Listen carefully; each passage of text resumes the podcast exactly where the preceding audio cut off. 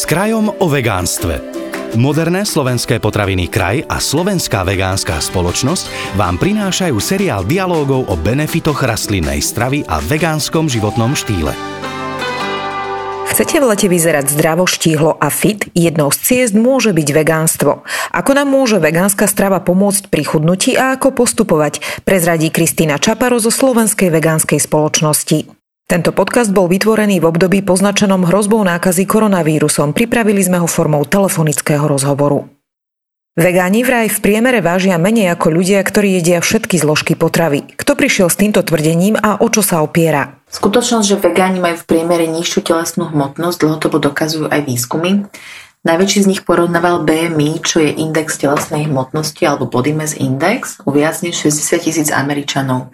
Súčasťou výskumu boli bežne sa stravujúci ľudia, flexitariáni, teda ľudia obmedzujúci e, meso a živočišné výrobky, pescetariáni, teda vegetariáni konzumujúci ryby, klasickí vegetariáni a vegáni. Zo všetkých skupín to boli práve vegáni, ktorí mali najnižšie BMI a to v hodnote 23,6. Bežná populácia mala nameranú hodnotu 28,8, čo je oblasť vysokej nadvahy. Nemôže to ale znamenať, že vegáni majú len menej svalovej hmoty, ktorú pomáhajú budovať aj živočíšne bielkoviny a ktorá je v konečnom dôsledku ťažšia ako tuk?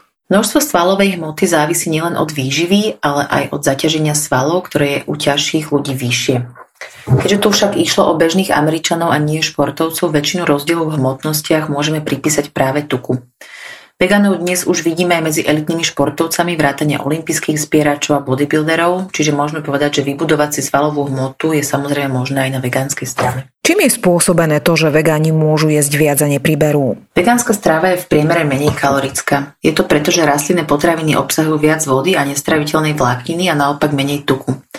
Preto ak zvýšime podiel rastlinných potravín v strave, môže to viesť k zníženiu celkového príjmu našej energie a tak sa nám môže ľahšie chudnúť alebo predchádzať priberaniu. Videla som však aj ľudí, ktorí sú vegáni a napriek tomu mali plnšie postavy. Kde podľa vás robia v stravovaní chybu? Stravu človeka si môžeme rozdeliť do troch kategórií na rastlinné, živočíšne a spracované potraviny. Posledná skupina, čiže spracované potraviny, je spoločná aj pre vegánov, aj pre bežne sa stravujúcich ľudí a zahrňa potraviny napríklad aj z bielej múky, sladkosti alebo rôzne slané pochutiny. Tieto potraviny sú síce vegánske, teda neobsahujú žiadne živočíšne zložky, napríklad hranolky alebo väčšina čipsov, ak však tvoria významnú časť našej stravy, môžu prispievať k príberaniu. Podľa rôznych štúdií má vegánska strava významný podiel pri znižovaní telesnej hmotnosti. Je teda dobré presedlať dočasne na vegánstvo, ak chceme schudnúť a nasadiť si ho ako dočasnú dietu? Chudnutie je len začiatkom cesty k zdravej hmotnosti. Prechodom na vegánstvo máme možnosť začať objavovať nové potraviny a recepty, ktoré nám pomôžu schudnúť postupne. Pri chudnutí je dôležité si vybudovať nové návyky, ktoré nám pomôžu si zdravú váhu aj udržať a nahradiť nimi staré zvyky, ktoré prispievali k príberaniu. Namiesto odopierania si chutných jedál, ktoré máme radi, si ich môžeme skôr oblúbiť v ich ľahšej vegánskej verzii a nemusíme si nič odriekať. Najmä ak máme naplnený žalúdok a sme spokojní a síty, o to menej dostávame chuť na ďalšie nezdravé potraviny. Práve tieto zvyky totiž nie sú závislé od našej neprestanej seba kontroly a fungujú automaticky v našom podvedomí. Skúsme si teda uviezť na príklade, aké množstvo potravy pri vegánskom spôsobe stravovania musíme zjesť, aby sme dosiahli minimálne tých 5 až 6 tisíc kJ, ktoré potrebujeme denne a ako sa to líši u ľudí, ktorí jedia všetko. Rátanie energetického príjmu môže byť užitočné na začiatku chutnutia, aby sme mali všeobecný prehľad o energetických hodnotách potravín. Avšak z dlhodobého hľadiska je oveľa efektívnejšie sa sústrediť na správny výber potravín ako na starostlivé stráženie porcií. Tým pádom na raňajky tak môžeme mať napríklad sitú ovsenú kašu s ovocím a orieškami bez obmedzenia množstva a naje sa do sitosti. Na obed potom napríklad nezahustenú zeleninovú polievku, napríklad minestrone a k tomu ako druhé jedlo celozrné cestoviny so zeleninovou paradajkovou omáčkou. Napríklad sa dajú pripraviť bolonské špagety, kde sa na miesto mletého mesa použije červená šošovica alebo to môže byť nejaký strukovinový prívarok, špenátový prívarok s celozrným chlebikom, a na večeru napríklad veľký zeleninový šalát s opečeným cícerom alebo tofu a semiačkami, kedy dve tretiny šalátu tvorí zelenina. Ochutiť ho môžeme napríklad balzamikovým octom a čiernym korením. Všetky jedlá sú bez obmedzenia množstva. Aké potraviny teda odporúčate pri chudnutí pri vegánskej strave? Tak je to ovocie, zelenina, strukoviny a hlavne netreba zabúdať na to, že celozrné obilniny by mali tvoriť úplne najväčší podiel z našej dennej stravy. Ovocie a zelenina majú veľký objem a vysoký obsah vlákniny a vody a zároveň nízky obsah energie, preto je vhodné ich zaradiť na začiatku každého jedla.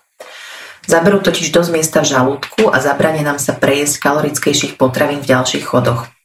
Strukoviny a celozrné obiliny sú tiež bohaté na vlákninu a majú len zanedbateľné množstvo tuku a preto tiež prispievajú k tomu, aby sme nepriberali.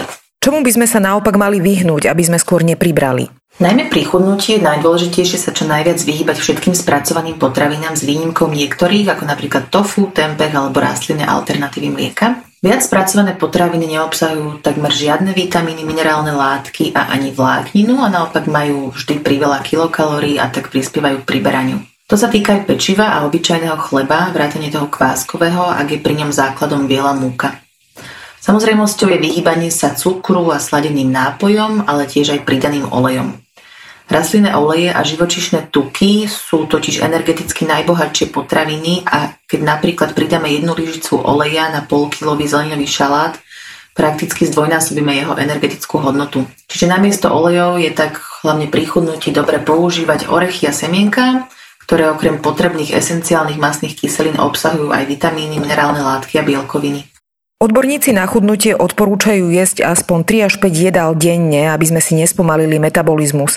Ako je to pri vegánstve? Koľko porcií jedla by sme si mali denne dopriať? Podľa výskumov počet jedál v skutočnosti nehrá pri telesnej hmotnosti úlohu, ak je v konečnom dôsledku celkový energetický príjem rovnaký. Ide teda v zásade o naše osobné preferencie. Je ľahšie sa neprejesť, ak musíme žalúdok naplniť len trikrát za deň, avšak ak chceme mať medzi hlavnými jedlami malú desiatu a holovran, napríklad v podobe ovocia, nemusí to byť problém.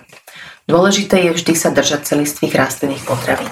V rámci seriálu s krajom o vegánstve máme pre vás pripravené aj ďalšie zaujímavé témy, tak si nás vypočujte aj na budúce.